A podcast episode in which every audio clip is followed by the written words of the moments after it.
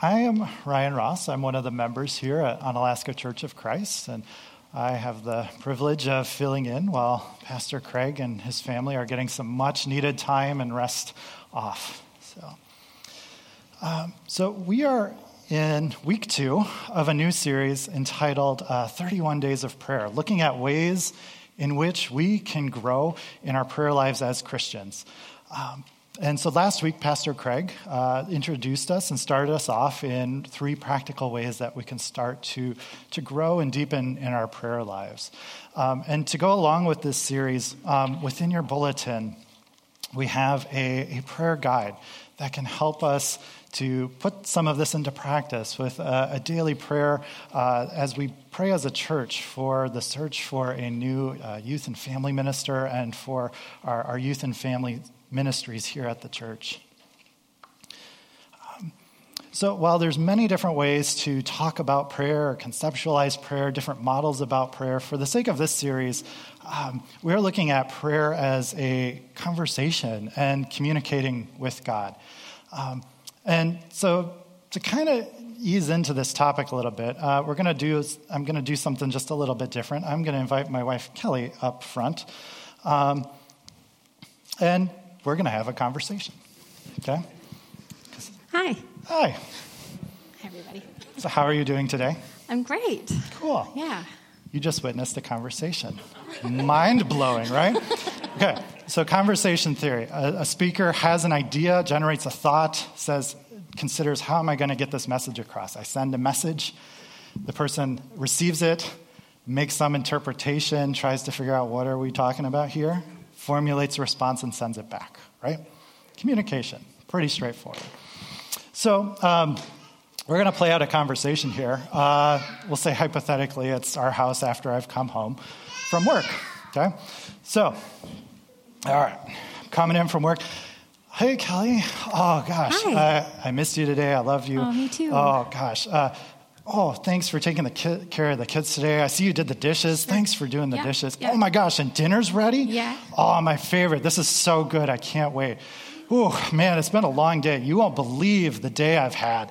Like, there's this budget that's just overwhelming me today. And Mm, man, there's this thing, the, this report I have to do this state with all these budgets and Okay, numbers. and it's just a whole lot. And my mind's just like everywhere. Like, the, the universe just needs to quiet down for a moment. Uh, oh, and, but, but good news, my coworker, she had a baby today. That was so Cool. exciting. Like we celebrated, and we're trying to figure out like uh, baby shower, not to have a baby shower. Um, yeah, so we could pray for her. Like uh, I think that'll be great. She's excited to be a mom for the first time. But yeah, yeah. Um, well, anyway, uh, I have a thing that that project I'm working on in the garage. So uh, after we eat, I'm going to go down, and then uh, yeah, we'll we'll connect later. Okay. Cool. All right. See you later. Oh, okay. Okay. Okay. Okay. Communication, conversation. But I had an idea, I sent it over. Okay. Okay, wondering with all the nervous laughter, what if that was like our standard of conversation, which I'll, I'll throw out there? That's not how we talk. At least I hope that's not how we talk. Um, what would you say is the state of our marriage if that was how we talked all the time to each other? Yeah, not very good. Um, do you think our relationship, our marriage, would do well a- a- after months and years of doing that? Yeah, probably not. Uh, we would try to make it work. Um, but this happens sometimes, right? Where one person does all the talking. Um, I was trying really hard. She, she, was trying to edge her way in there, and I was just like, ignore it, ignore it. Um, but this happens a lot uh, in our lives. And, you know, I think uh, some of the sad reality is when we think of the concept of prayer and talking to God, I wonder how many times do we approach it in the same way? That we go, hey, God, glad to see you, glad to spend time with you. I love you. Thank you for all these things. Um, here are the stresses and, and worries I have from today. Um, here are the things of other things going on in the world, things to celebrate, things to pray over. Um, and yeah, now I got to go. I got to go do the next thing. I'm on my way. Kind of comparing that to you can look at this and kind of chuckle and join in like the, yeah, it's not really a great way to communicate with my wife. And yet, I think that's oftentimes how we default in our prayer lives. I know I do that at times, and uh, I'm sure many of us do. And, and the unfortunate thing with that is, is when we don't know how to engage in the conversation. Um, as you can imagine in a, in a marriage, if we were to keep doing this day after day, month after month, over time, there's going to be like this division uh, there's going to be the separation of all of a sudden my wife becomes the person I live in the same house with. And eventually it's just like the person that's there. Um, and eventually it just becomes this, this distant bitterness grows. And all of a sudden it's just like, and here we are. Um, likewise, if we approach the conversation with God this way and we don't pause to consider the conversation, how much over time do we start to feel like, is God really there? Am I just throwing words at the ceiling or at the wall? Is prayer even important? Why should I devote time to it? And then eventually, our confidence and our boldness in prayer and in joining in this conversation with God slowly starts to diminish over time. So, today, uh, for the topic, uh, we're going to be focusing in on how do we engage in that other half of the conversation. Um, so today I'm going to tackle how can we hear from God in that conversation loop. And then Craig is going to take us forward into how can we show up in that conversation loop in the coming weeks. So, um, so the outline for today, we're going to look at um, five ways that God speaks to us that show up in Scripture over and over. And then we're going to spend uh, a little time at the end talking about three principles of application of how we can put this into our life to help grow our prayer life. Um, for this to, to land well, we need to have some basic agreements going into this. Um, so, three things that I would like for you to consider as we go into this. Uh, one, the Bible is true. I am going to throw a whole lot of scripture at you, um, and there's a purpose for that. Um, two, we have to acknowledge that God wants to be in a relationship with us and that He wants to be in communication with us. Uh, the best example of this is the Christmas season we just went through. God, in all of His mightiness in heaven, decided to come down onto earth as a human child to engage in relationship with us, to redeem the relationship between us and God. And then, third, we need to acknowledge that God is the same yesterday, today, and forever. And uh, when Craig talked, uh, a few weeks ago about the everlasting Father. Uh, he cited Hebrews 13:8 that, that, that shared this verse that God is the same yesterday, today, and forever. And so, because of that, for each of the five ways that God can talk to us, um, you'll have three scriptures in your bulletin outline that talks about how did this show up in the Old Testament, how did Jesus teach about this in the Gospels? And how did the apostles write instructions to the new churches, uh, to the early churches, as to how they can continue to grow in this moving on? All right. So, we're going to go through five methods, promises, and potential pitfalls and dangers of each. So, let us start with number one how can God speak to us? How can we stop and listen to what God has to say to us? The first one is through Scripture. John's gospel begins with these words In the beginning was the Word, and the Word was with God, and the Word was God, and through him all things were made. Uh, it puts forward that um, the Word of God is the physical manifestation uh, of God's presence to us on this earth.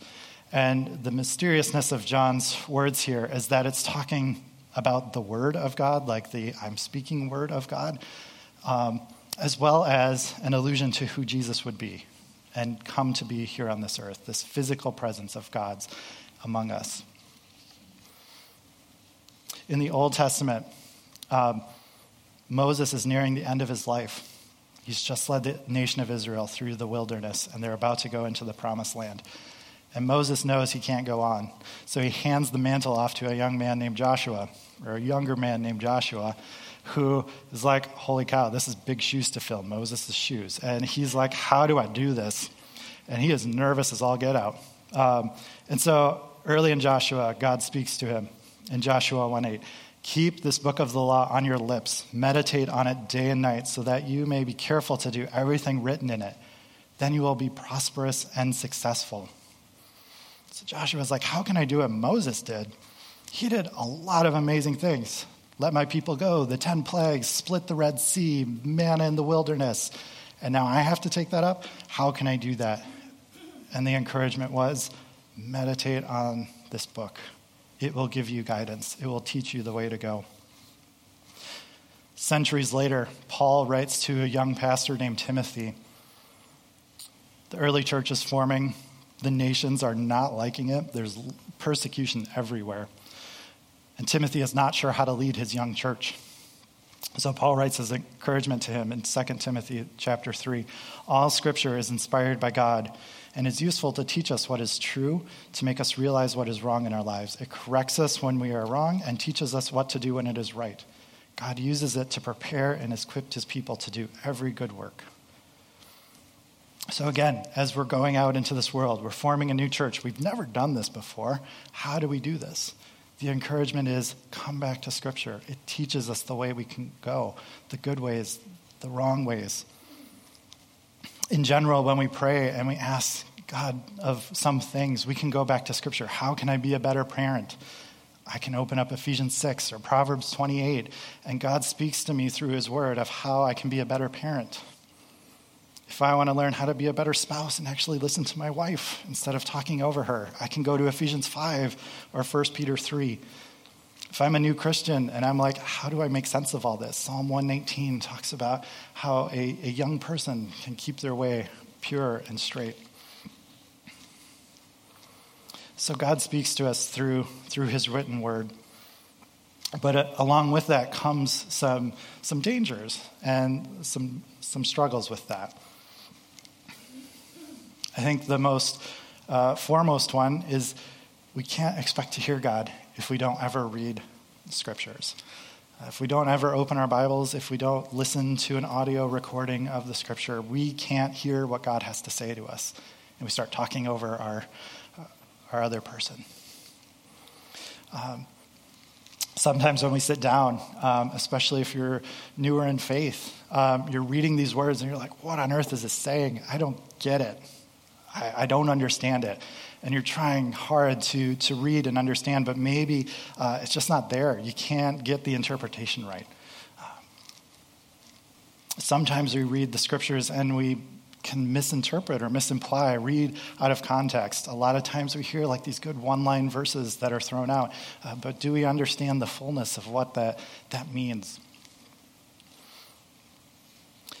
And uh, later we'll, we'll talk about um, how, how we can approach some of these dangers. Um, but um, the last one, I, I, don't know what we can do to, to change some of this, but uh, the last danger of hearing God speak through his word is if somewhere in our hearts and our minds we are rejecting scripture, whether that is the Bible in its entirety, um, believing that this is just nice words written on a page, or if we are uh, skipping around reading. It's like, you know, chapter 3, verse 7 is my life verse, but chapter 8, verse 1, eh, that one I'll just ignore and I'll put it over here. Um, God could speak something really clearly through that, but if we're selectively reading, uh, again, we can silence how God is talking to us. So, one way God speaks to us is through his written word, um, which is probably the most important because all the rest of these link back to, to Scripture. So, the second way that God can speak to us is through his Holy Spirit, the other part of the Trinity. Uh, the Word is the physical embodiment, the Spirit um, is the breath of life that comes from God. So, how the Spirit shows up throughout Scripture. Um, in the Old Testament, there is a, a prophet by the name of Elijah, and he lived in a time uh, where the rule, ruler was King Ahab and Queen Jezebel. And they were recorded as some of the most evil people in history. So, the context of this verse is uh, these two rulers have set out to round up and execute all of God's people. And so, Elijah, knowing this, runs and hides in a cave, deep in a cave, and essentially is praying to God God, why have you forgotten about us? Why have you forsaken us? Where are you? Where is your voice in all of this? And in 1 Kings 19, we see this play out. Um, after he prays this prayer, then a great and powerful wind tore through the mountains apart and shattered the rocks before the Lord. But the Lord was not in the wind. And then after the wind, there came an earthquake, and the Lord was not in the earthquake. And after the earthquake came a fire, but the Lord was not in the fire. And then after the fire came a gentle whisper. And from that whisper, uh, if you go and read, God speaks encouragement to Elijah, tells him to come out of the cave. He tells him uh, how we are going to move forward and what his plan is. Sometimes God speaks to us in the soft whispers um, if we are quiet enough to listen. The Spirit comes up again later. Um, Jesus' last night with the disciples, after the Last Supper, he tells them the world is about to get really crazy. There's a lot of stuff that's going to happen. You're going to be uh, persecuted, driven away, hiding, scared, terrified. But he gives them this promise in John 16. But when he, the Spirit of truth, comes, he will guide you into all truth. He will not speak on his own, he will speak only what he hears, and he will tell you what is yet to come. So again, the disciples are, are going to be overwhelmed. Our teacher has just been killed, murdered. How do we navigate this? And Jesus promises the Spirit will come and guide us. Paul continues this. Also, towards the end of his life, he is on his way to Rome, or he's in a jail cell in Rome, waiting for his trial and ultimately his execution. And he's writing his last letter to the Roman church encouraging them in Romans chapter 8. Likewise, the Spirit helps us in our weakness, for we do not know always how to pray as we ought, but that very Spirit intercedes for us with sighs too deep for words.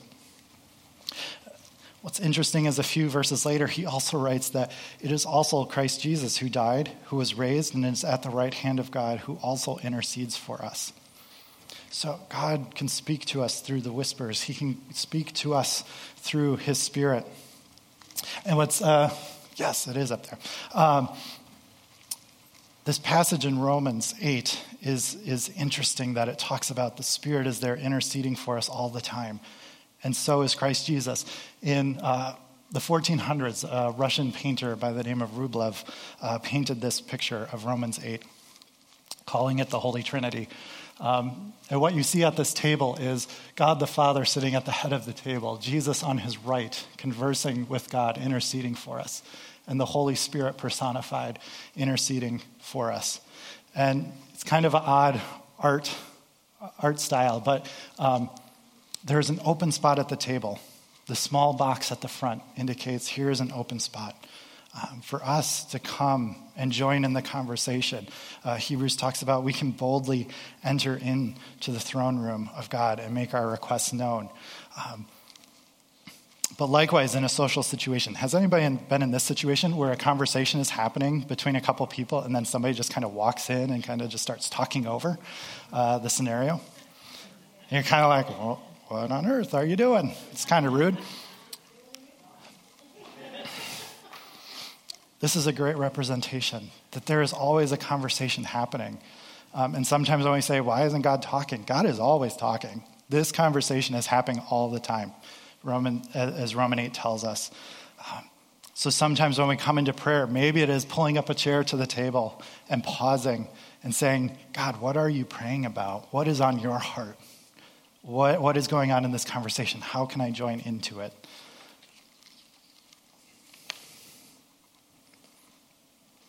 So there are many engaging with the Spirit and the Holy Spirit. Um, could be a long conversation. Um, if Bruce is here somewhere, one of our elders, Bruce, led a, a, study on the Holy Spirit. And if that ever comes around again, I would encourage you uh, to go, go check it out and really dive deep in, into this topic. Uh, but on the converse side, listening to spirits and the Holy Spirit, uh, there are some pitfalls and dangers that come with this. Um, I think the first one is if we're too busy and too loud. Uh, and in our American culture, we greatly value being busy. Um, going places, doing things, jumping in the car, switching from one Zoom call to the next Zoom call, and social media. Um, much like Elijah's experience, God doesn't show up in the big, doesn't always show up in the big things, earthquakes and fires and calamities. He shows up in the whispers. And are we taking time to quiet ourselves, to listen for the whispers? Another challenge that comes up is uh, we can deny the power of the Holy Spirit in our lives. Um, in 1 Thessalonians, Paul warns about this with an encouragement. He starts off uh, 516 Rejoice always, pray continuously, give thanks in all circumstances, for this is the will of God for Christ Jesus in you. The next verse goes on, but do not quench the spirit and do not treat prophecies with contempt. Test all of them and hold on to what is good. So, what is he warning here? Pray for all things, but do not quench the spirit. Quench means to silence. Um, its literal translation means to put out a fire. Um, so we can say, eh, that Holy Spirit sounds kind of like spiritual, mystical weirdness. Like, I don't know about that, so like, let's put it over here. Um, but then if we're like, why isn't God talking to us? And we've silenced a component that God can speak to us, uh, we can sometimes get stuck. The other part of this verse is, but also test all things. There are lots of voices and small whispers in our heads. There are things I want, there are things the world tells me, there's a small whisper from God. How can I discern all these things? And this gets hard. Uh, Jeremiah warns of this. He says, Our hearts are deceitfully wicked above all, all, all things. Who can understand how our hearts work? The desires and longings of our hearts. If I am praying, like, God, what should I do? And in the back of my head is like, you know, you really want this. Like, I could easily misunderstand, misinterpret, like, what is God trying to say to me um, by imposing what I want over the top of it. And then also, uh, John writes to, to the churches um, Dear friends, do not believe every spirit, but test the spirits to see whether they are from God. Jesus taught the shepherd, or the sheep will know the shepherd's voice. There are lots of voices out there, right? Scrolling Facebook or social medias, there's so many voices out there. And some saying, I, I have this background, I have this understanding, I have this education. Um, but again, we're to test everything back to Scripture. It should align with Scripture.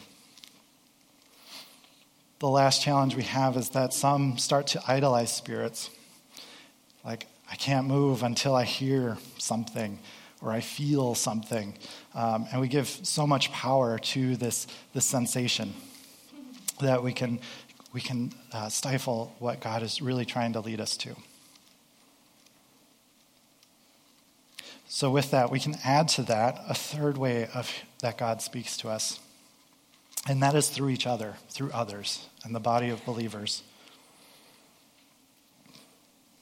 King Solomon, in all of his wisdom, writes in Proverbs plans fail for lack of counsel, but with many advisors, they can succeed.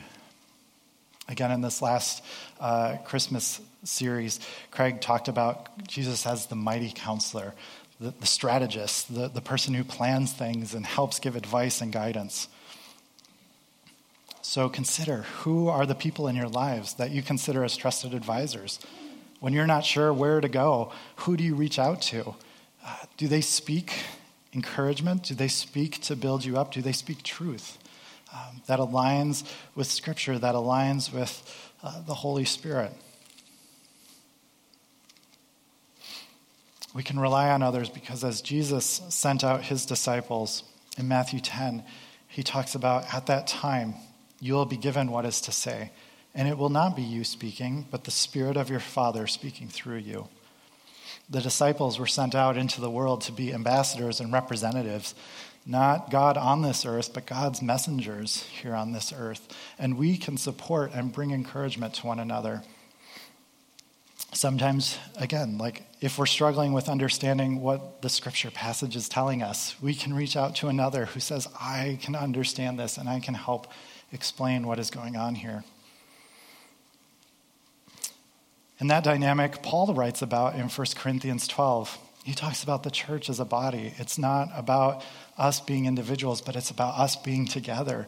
And each of us has something unique to bring together.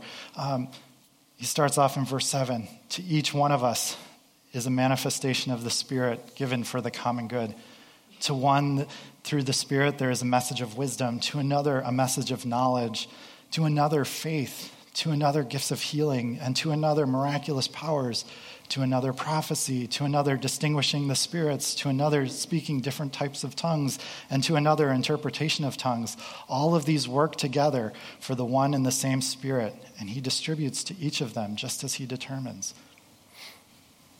So, again, if I don't understand Scripture, I can reach out to somebody who has more wisdom, more knowledge, more training. They can help me understand what it is that I'm reading. If I'm feeling lost and overwhelmed, and I don't, I can't make sense of all the noise in my head or the world around me, I can go to somebody who, who can step back and look at the, uh, the lay of the land and kind of help give me grounding and guidance.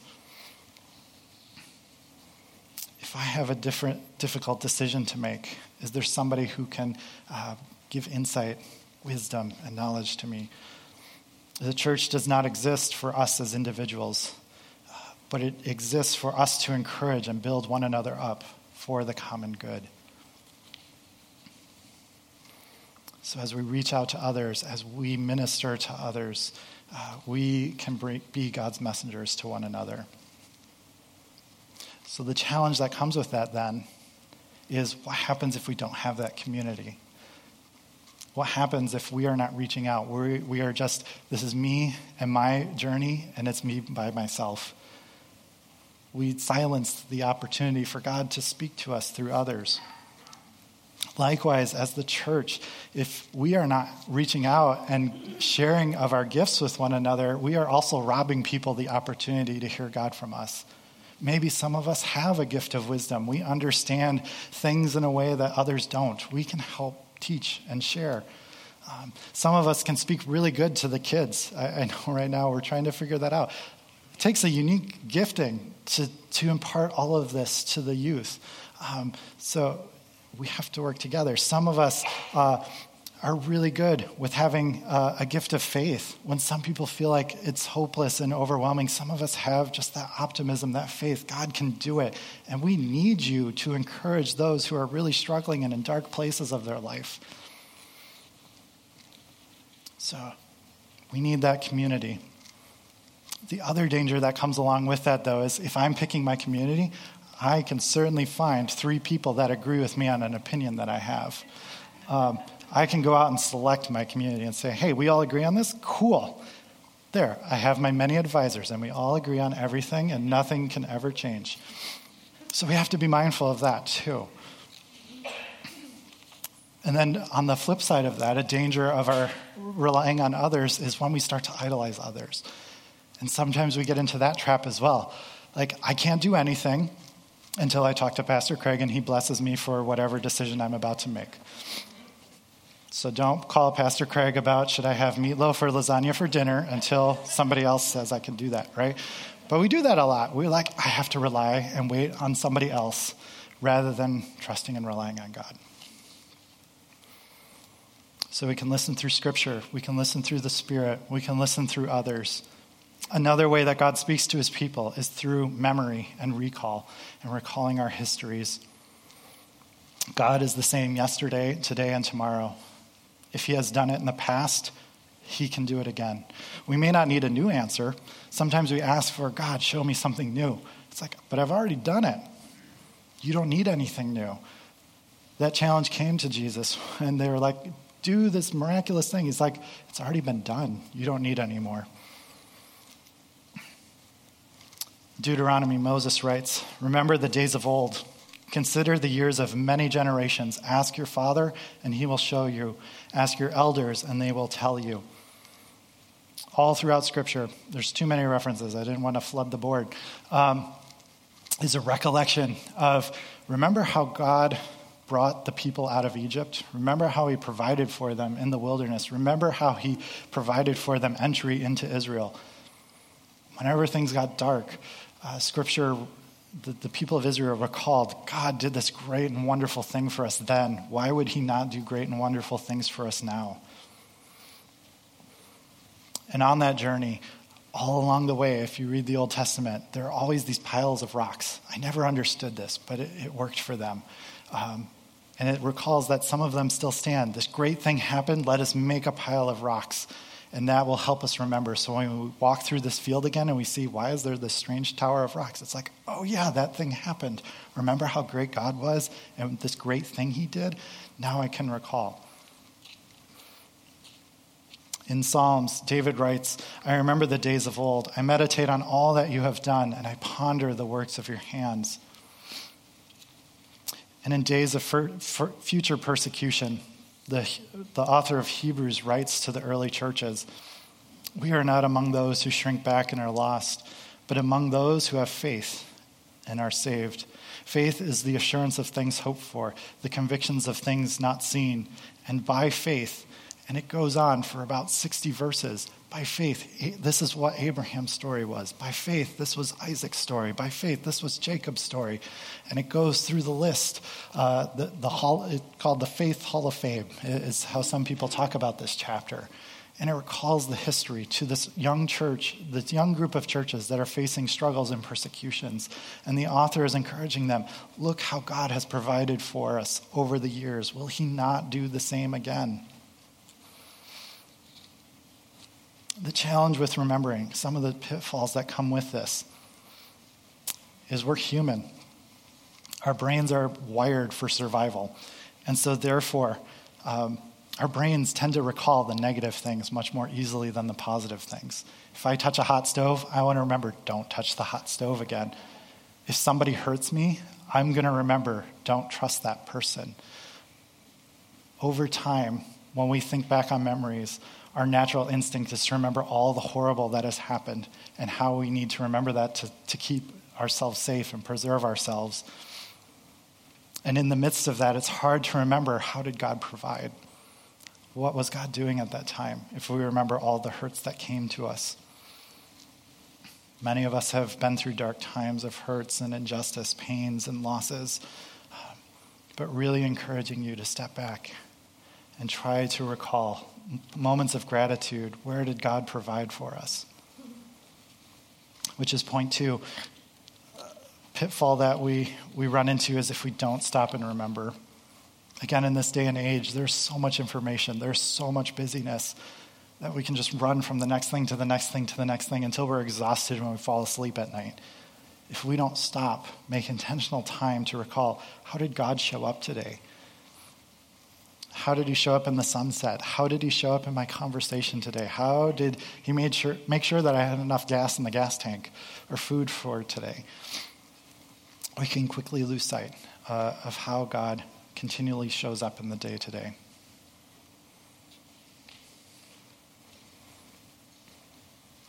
The fifth uh, way that God speaks to his people through time is through signs and wonders and miracles. Again, the author of Hebrews talks about we must pay attention. We must pay the most careful attention, therefore, to what we have heard, so that we do not drift away. This salvation, which was first announced by the Lord, was confirmed to us by those who heard him. God also testifies to it by signs, wonders, and various miracles, and by gifts of the Holy Spirit distributed according to his will. All throughout Scripture, God does amazing things that strike awe and inspiration in others. We have Moses in the burning bush. Interesting story in Numbers 22. God couldn't find a prophet to speak through, so he speaks through a donkey. Um, Elijah calls down fire from heaven and burns up a stone temple of Baal. Acts chapter 1. The, the 12 disciples, well, now are 11 because Judas has fallen away, are trying to figure out who's going to be the 13th disciple. They pray, they do job interviews, they have two great candidates, and they can't decide. They're asking, praying, they can't determine. And so in Acts chapter 1, it talks about they cast lots. They roll the dice. Evens, it's Matthias. Tails, it's Matthew. And they roll the dice, and Matthias becomes the new 12th disciple of the group. We see dreams, Old Testament, New Testament, and dream interpretation. We see healings by Jesus, Peter, and John. We see signs or times when God speaks audibly to his people. I think uh, most often, though, when we look at signs and wonders and what can fill us with awe that reminds us that God is here and God is present among us, is through creation. In Job 37, Job is going through horrible time, horrible time. And he's lost everything, and he has three friends who aren't really great friends, just telling him to curse God and die. And, and Job's response here in Job 37 is uh, he talks about the, the greatness of God. God's voice thunders in marvelous ways. He does great things beyond our understanding. He says to the snow, Fall on this earth, and to the rain, Be a mighty downpour, so that everyone may know his work. When his friends are saying, God's abandoned you, God has left. Job is like, no way, because the God who made this world, who calls rain onto the earth, there's no way. Psalm 19, David reflects on this as well, saying, The heavens declare the glory of God, the skies proclaim the work of his hands. Day after day they pour, pour forth speech, night after night they reveal knowledge. They have no speech, they use no words, no sound is heard, yet their voice goes out to all the earth, their words echo into the ends of the world. Creation speaks and speaks out for God. I think about that, like even amongst friends who are non believers, they talk about when life gets stressful and overwhelming, they go for walks in the woods because there's just something about nature and creation that we cannot deny that we are part of something bigger than ourselves. The danger and some of the pitfalls to, to signs and wonders. Sometimes we're waiting for a burning bush moment. Wouldn't it be nice if we had a prayer and somehow magically in the sky was a neon sign that says, Here is your answer? That rarely happens. It does happen, but rarely. Um, and sometimes we get so envious and so desirous of signs and wonders that we start to idolize the hope of them. And we start to see things creep up, uh, such as like horoscopes and astrology and dream interpretations. And like, I want it so bad. I want this sign so bad. I'll latch onto anything.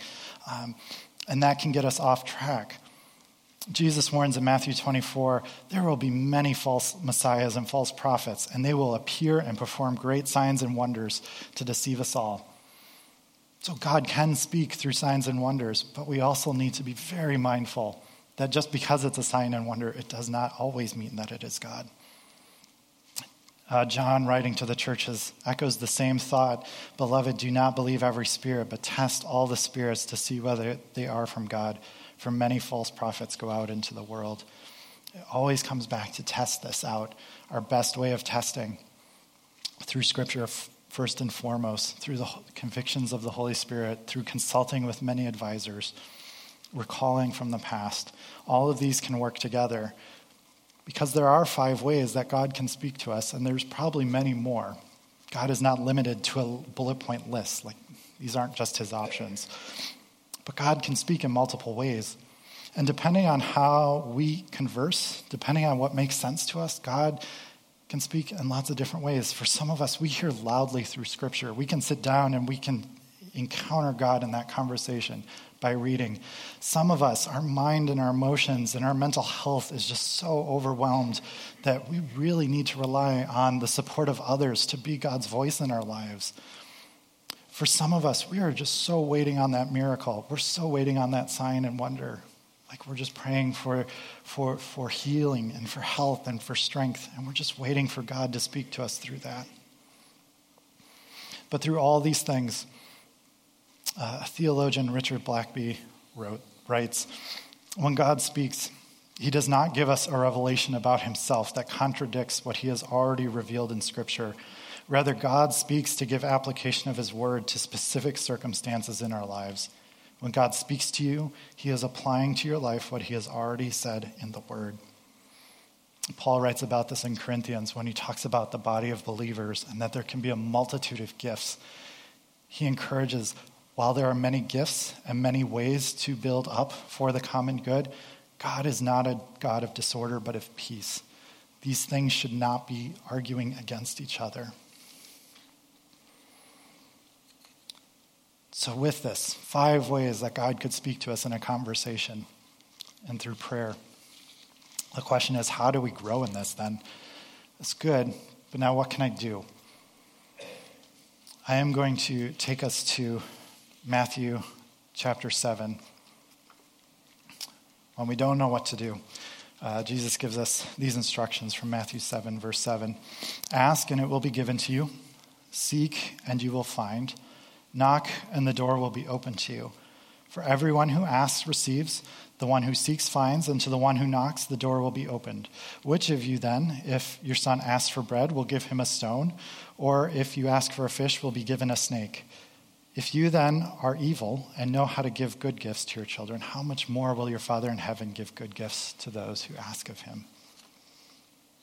So I may not have direct practical guidance on all of these, but I'm going to encourage you with three principles because God can work differently for each of us. Um, the three words we're going to lean into here very briefly are ask, seek, and knock. And for those who know me, here is your Greek lesson for the day. Um, you're getting three words um, ete, zete, and pruo. And because you've been sitting for a long time, let's engage your minds a little bit. Repeat, repeat those Ate, zete, pruo. Okay. Ask, seek, and knock. These have great implications. So ask, ate.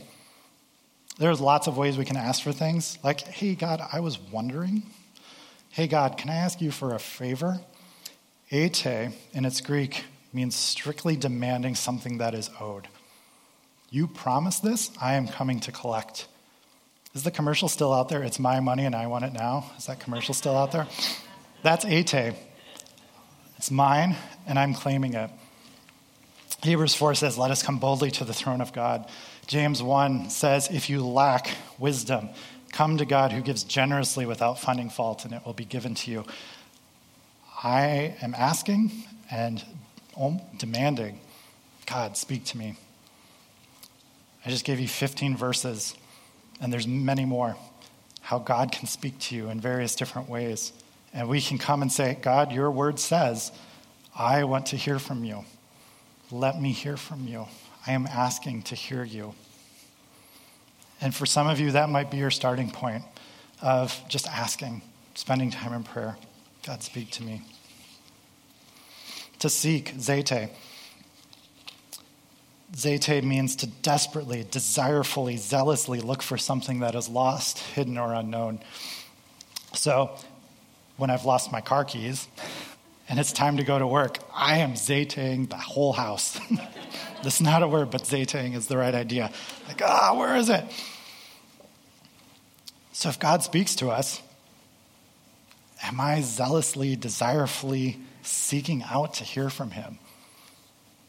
Sometimes we're so busy that, again, it's like, I know God can speak, but I don't know if I want to hear Him. What if I don't like the answer? So I may ask, but I may not go seek it out. Or sometimes we don't know how to seek it out. What does that mean? Um, so, some practical ones reading scripture, opening your Bible and reading, seeing where God can show up. Um, starting your prayers by rather than launching into your, your list, spending some time listening, uh, going back to the picture. How can you pull up a chair to the table and sit and listen for the first five or ten minutes of your prayer? Just say, God, what is on your heart? making time for quiet and reflection, reflecting on the past, how God has been good to us and to you. These are things we can do to just seek out God, I want you to speak to me. I'm making time for you to seek to, to speak with me. And last, we have knock, pruo. Again, knock could be so many different ways. This is not like a, I don't want to wake you up gently knocking. This means to strike, beat, hit with a heavy blow. Uh, and another, uh, um, another application of this word means to knock out. So we're not talking about like knocking on the door. We're talking like Mike Tyson, Muhammad Ali, like knocking out the door. Like, God, I am wanting to hear you. I am punching down the door. Like, where are you? And some of us are at that point where it's like, I need to take intensive action. I want to hear God. I am going to make it happen. What do I need to do? And this is, I am not giving up my quiet time. I am making it a priority. This is, I can't remember what I had for breakfast two days ago. How can I recall things from the past? I'm going to write down my prayers and I'm going to keep a prayer journal. This is, I'm not going to sit on the sidelines anymore waiting for people to approach me. I'm going to go find a, a growth group. I'm going to go start a conversation with somebody. I need to build a, a, a group of advisors. I need to do something. How can I get out there and find God's voice? Because He wants to speak to us. So, wherever you're at in your journey, God wants to engage with us. And He does speak to us if we take time to listen. And so, our, our, memory verse for this week is Matthew 7 Ask, and it will be given to you. Seek, and you will find. Knock, and the door will be open to you. God will meet us in that prayer.